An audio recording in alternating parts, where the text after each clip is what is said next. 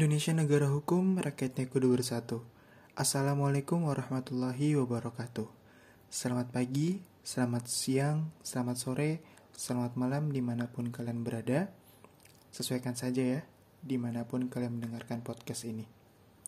Kali ini, gue mau membahas tentang perihal pertemanan. Mulai sekarang, kita hargain temen ya.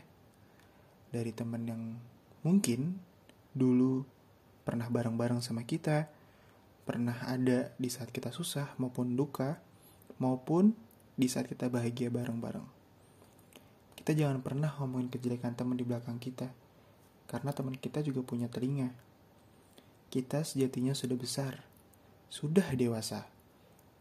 Kamu tahu diri mana yang baik dan mana yang buruk.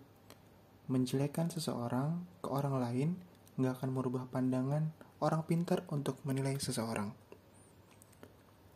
Semisal ada yang terhasut sama omongan kamu, berarti mereka udah kamu bodohin dan gak bisa menilai orang dengan baik. Kamu kenapa sih sebenarnya? Takut kalah saing karena teman kamu lebih baik dari kamu. Woi, bangun. Wake up, man.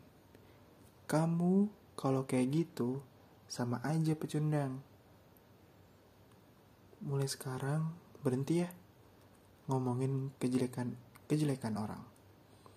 Orang itu gak tahu apa-apa, tiba-tiba sekitarnya jadi membencinya, menatapnya dengan sinis. Kamu ngomong apa sih sebenarnya?